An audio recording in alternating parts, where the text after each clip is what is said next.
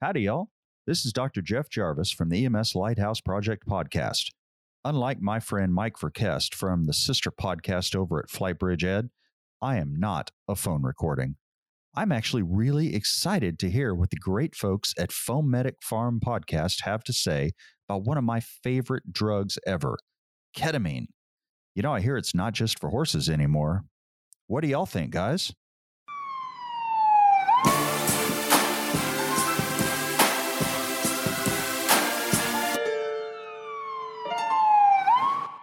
Jeg er rigtig glad for at kunne byde jer alle sammen velkommen til endnu en episode af Fomedic Pharma.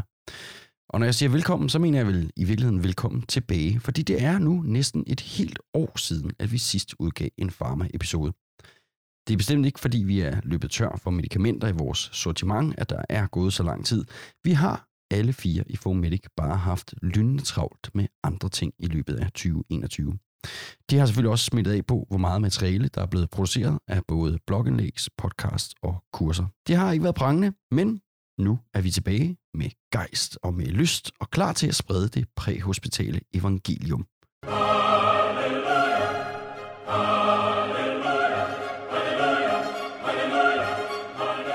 Her er det Karl Hø og Morten Lindqvist, der byder dig velkommen tilbage til Fomedic Pharma Ketamin. Disclaimer. Det her er vores fortolkning af det pågældende medicament. Det er ikke den endegyldige sandhed, og vi opfordrer som altid til at være kritisk over for den viden, man ser, hører eller læser, og selv tjekke op på relevant viden, fakta og lokale guidelines. Du kan læse den fulde disclaimer i shownoterne. Navn, handelsnavn og generisk navn. Historien om ketamin starter tilbage i 1950'erne, hvor nogle forskere i Michigan i USA var på jagt efter det perfekte intravenøse anestetikum. De startede med at blande lidt forskelligt i deres kemilaboratorie, og det første de endte med var det, som i dag er kendt som PCP.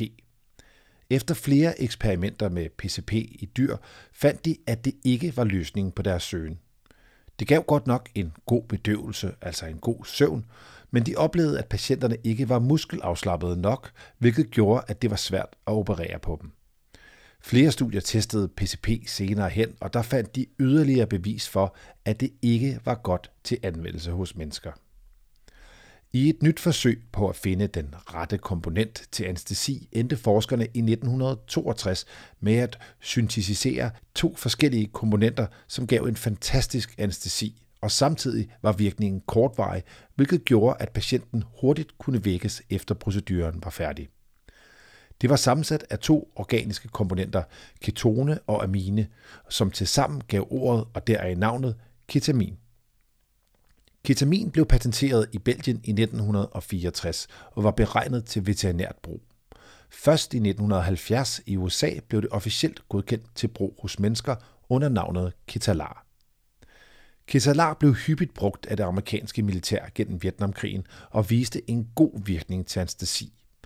Dog var der også en bagside af medaljen, nemlig den, at patienterne beskrev en meget voldsom psykedelisk virkning, som udviklede sig til et stort misbrug af stoffet til rekreativt formål blandt soldaterne, men også tilbage i hjemlandet.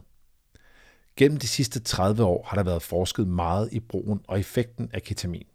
Der er udviklet flere forskellige former, blandt andet R-ketamin, S-ketamin og en blandingsversion, der hedder Resemat-ketamin, som består af 50% R og 50% S-ketamin.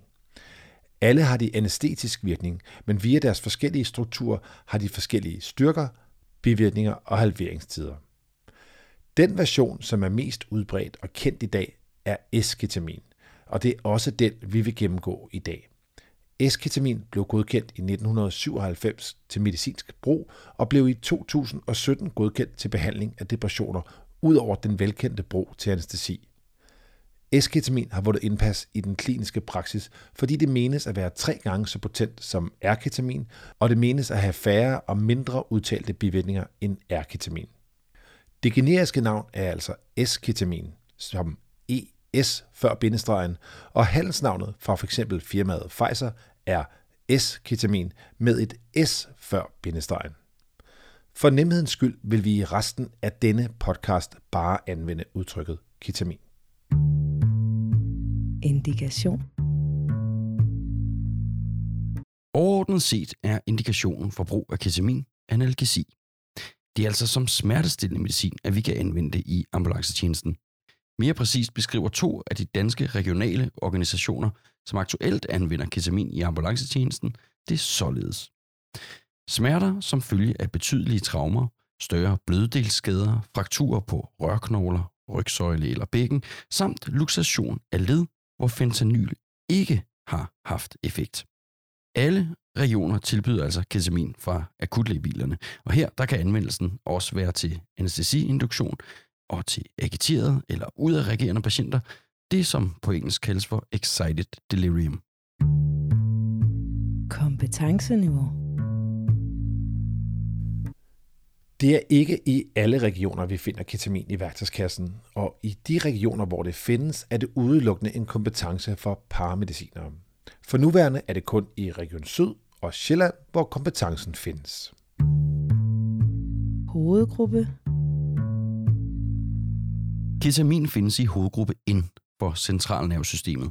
Og det er jo lidt en speciel hovedgruppe, der ikke er målrettet et enkelt organ, men en hovedgruppe, der retter sig imod forskellige tilstande, der alle sammen har det til fælles, at de påvirker vores nervesystem. Et af de mest kendte medicamenter i den her hovedgruppe, det er analgetika, altså smertestillende. Og i hovedgruppe N, ja, der finder vi så også blandt andet fentanyl, som vi jo tidligere har gennemgået i en pharma-episode. Farmakodynamik. Ketamin er et medicament i anestesigruppen, som hører under typen hypnotika. Ketamin adskiller sig fra andre medicamenter i gruppen på flere områder. Det har analgetiske egenskaber og kan derfor anvendes som det eneste medicament til anestesi, fordi det både kan få patienten til at sove og samtidig virke smertestillende. Det er den smertestillende effekt, vi præhospitalt anvender, når vi bruger ketamin i mindre doser, da vi i det terapeutiske niveau udnytter den analgetiske effekt uden at anvende den hypnotiske effekt. Ketamin er en antagonist til NMDA-receptorerne, som findes spredt i CNS. Husk, at en antagonist er noget, som sætter sig på en receptor og blokerer en ligand eller en agonist, således at denne ikke kan få den ønskede effekt. Her fremkalder ketamin en dissociativ anestesi, som er en trancelignende tilstand, som skyldes øget aktivitet i det limbiske system og hippocampus. Ketamin skaber en funktionel og elektrofysiologisk adskillelse mellem det limbiske system og thalamus. Der kan være fuldstændig amnesi efter indgift af ketamin.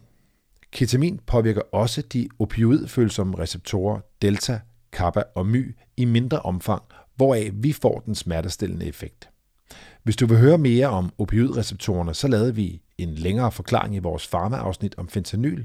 Det var i episode nummer 10 fra den 27. maj 2018. Farmakokinetik.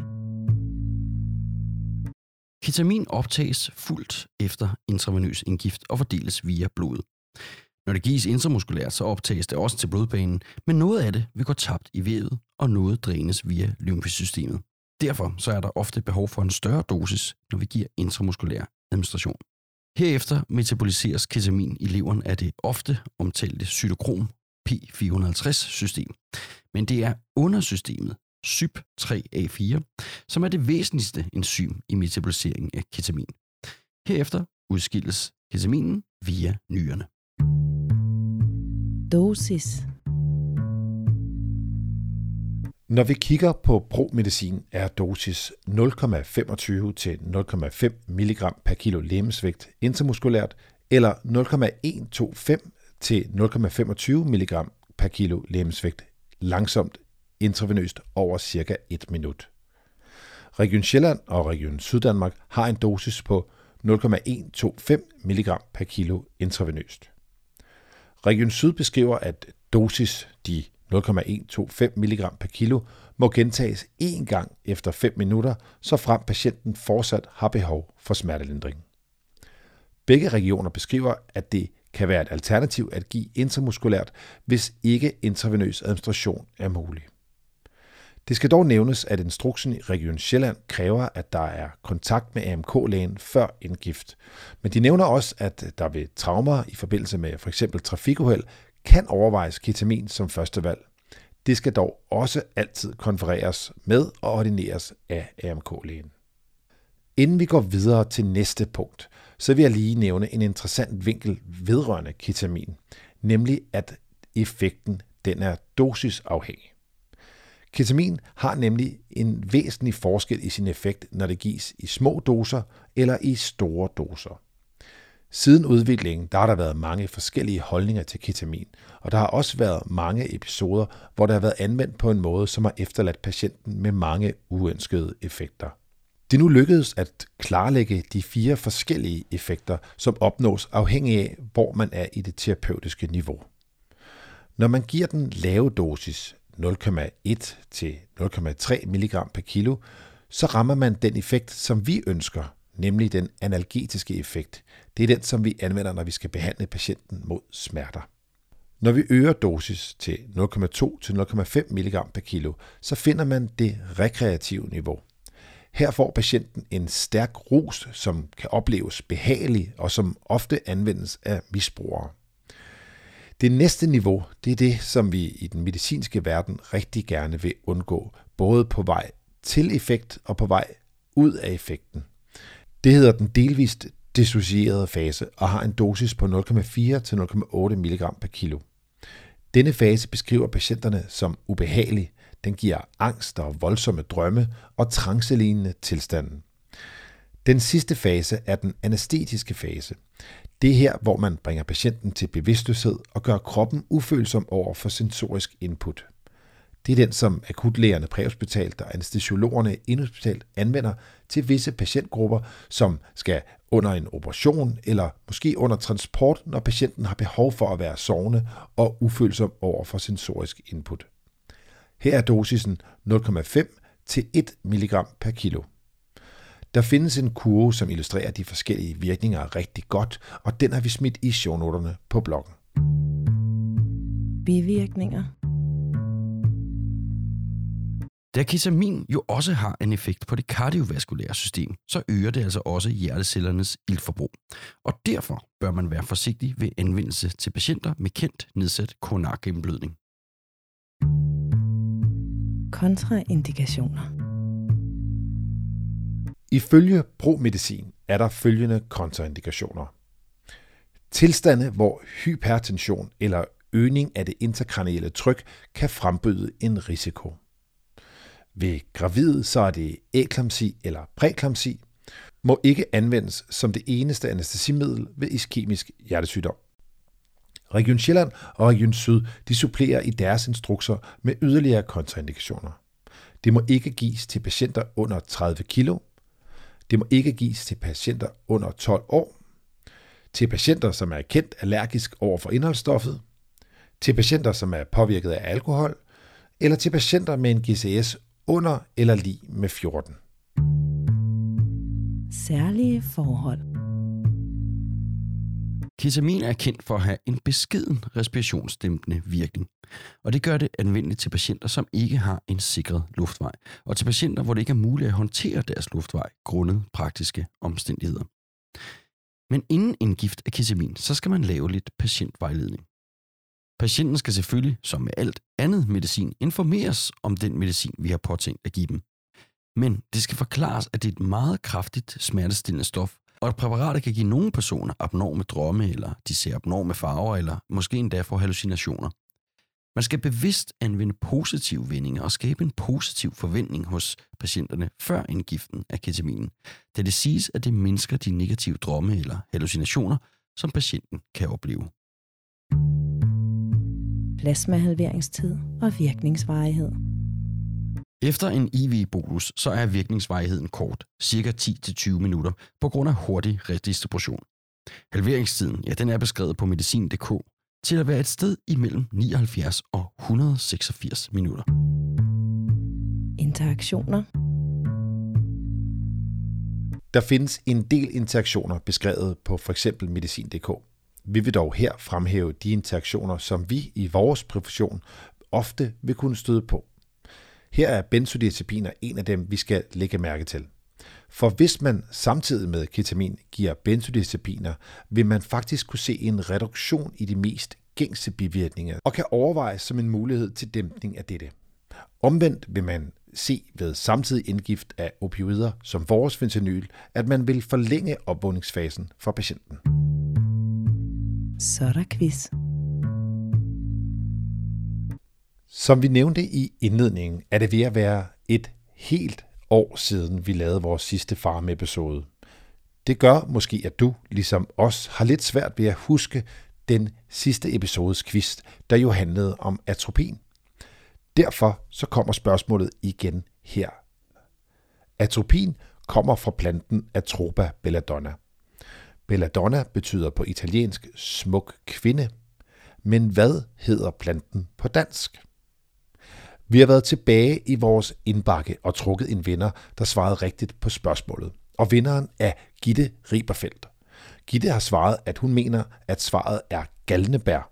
Og det er det rigtige svar. Vi sender derfor en meget eksklusiv Fometic Cup til Gitte. Stort tillykke til hende. Ja, stort tillykke til hende. I det hele taget, så synes jeg, det er jo en super, super fed historie om ketamin. Og nu tænker jeg sådan særligt på den her øh, ketalar-del, du snakker om i, i Vietnamkrigen. Ja. Og det er jo ikke første gang, kan man sige, at forskellige landes militærtjenester, de tester ny medicin af på deres soldater. Nej, det er desværre. ja. Nogle gange så går det godt, og nogle gange så ender man på et rigtig, rigtig dårligt trip. Og øh, det kan man bestemt også komme på øh, med ketamin. Og øh, vi skal til spørgsmålet i den her Ja. episodes quiz, som selvfølgelig handler om ketamin. Og spørgsmålet det er, hvad hedder de fire beskrevne terapeutiske niveauer af ketamin? Ja, Hvis du har lyttet rigtig godt efter, ja, så har du svaret allerede nu. Ellers så kan du spille episoden igen, og så kan du få svarene der. Eller så kan du bruge Google som din bedste ven. Når du har fundet svaret, så kan du skrive det til os, sende det på info så trækker vi lod blandt alle de rigtige besvarelser, og vinderen kan så løbe afsted med en meget smuk Vomedic kop. Lad os øh, slutte vores øh, episode af, fordi øh, man kan jo sige, at ketamin har gjort sit indtog i det præhospitale setup her i Danmark. Og tilbage i juli måned, der lagde vi et spørgeskema ud på Facebook i gruppen, der hedder Ambulancefolk Danmark. Og der, der kunne I komme med jeres inputs til brugen af ketamin, og om I overhovedet har haft dem, øh, om I har det der, hvor I kører til dagligt. Og der er rigtig, rigtig mange besvarelser, der kommer ind. Og øh, af de af jer, som har ketamin med på bilen og har svaret, øh, de har langt, langt de fleste af dem så også haft rigtig, rigtig gode erfaringer med stoffet. Om det så kommer til alle regioner, ja, det ved vi af gode grunde ikke endnu. Men personligt, så kan man jo bare have lov at håbe. Det har jeg i hvert fald lidt håb om det. Ja, fordi ketamin er efter vores mening et spændende supplement til vores værktøjskasse, når fentanyl ikke er nok eller ikke er muligt. Mange af jer har, som Karl nævner, allerede gode erfaringer med brugen og effekten af stoffet, og få eller næsten ingen af jer havde dårlige oplevelser. Der er i vores optik brug for et supplement til vores analgetiske værktøjskasse. Ketamin er et rigtig godt bud, og vi vil da kaste en kraftig anbefaling til de resterende regioner om at kigge mod Region Syd og Sjælland for at se på deres erfaringer og måske endda følge trop. Det her, det var Formelic Pharma for den her gang. Men vi skal også lige, inden vi slutter helt af, huske at sige tak til Dr. Jeff Jarvis for den fine introduktion, han har lavet. Jeff Jarvis, han er øh, Medical Director i Williamson County EMS, og så er han blandt andet medvært på The EMS Lighthouse Project podcast for Flightbridge Ed. Som jeg gerne vil kaste en stor anbefaling Helt sikkert. efter, fordi det nemlig går simpelt og nemt til værks, når han gennemgår studier i ting, som vi bruger præhospitalt. Og det kan jo være en introduktion til at arbejde lidt mere akademisk med vores fag. Jeg hedder Karl Høgh. Jeg hedder Morten Lindqvist. Det her, det var Fomedic Podcast, Fomedic Pharma. Vi høres ved.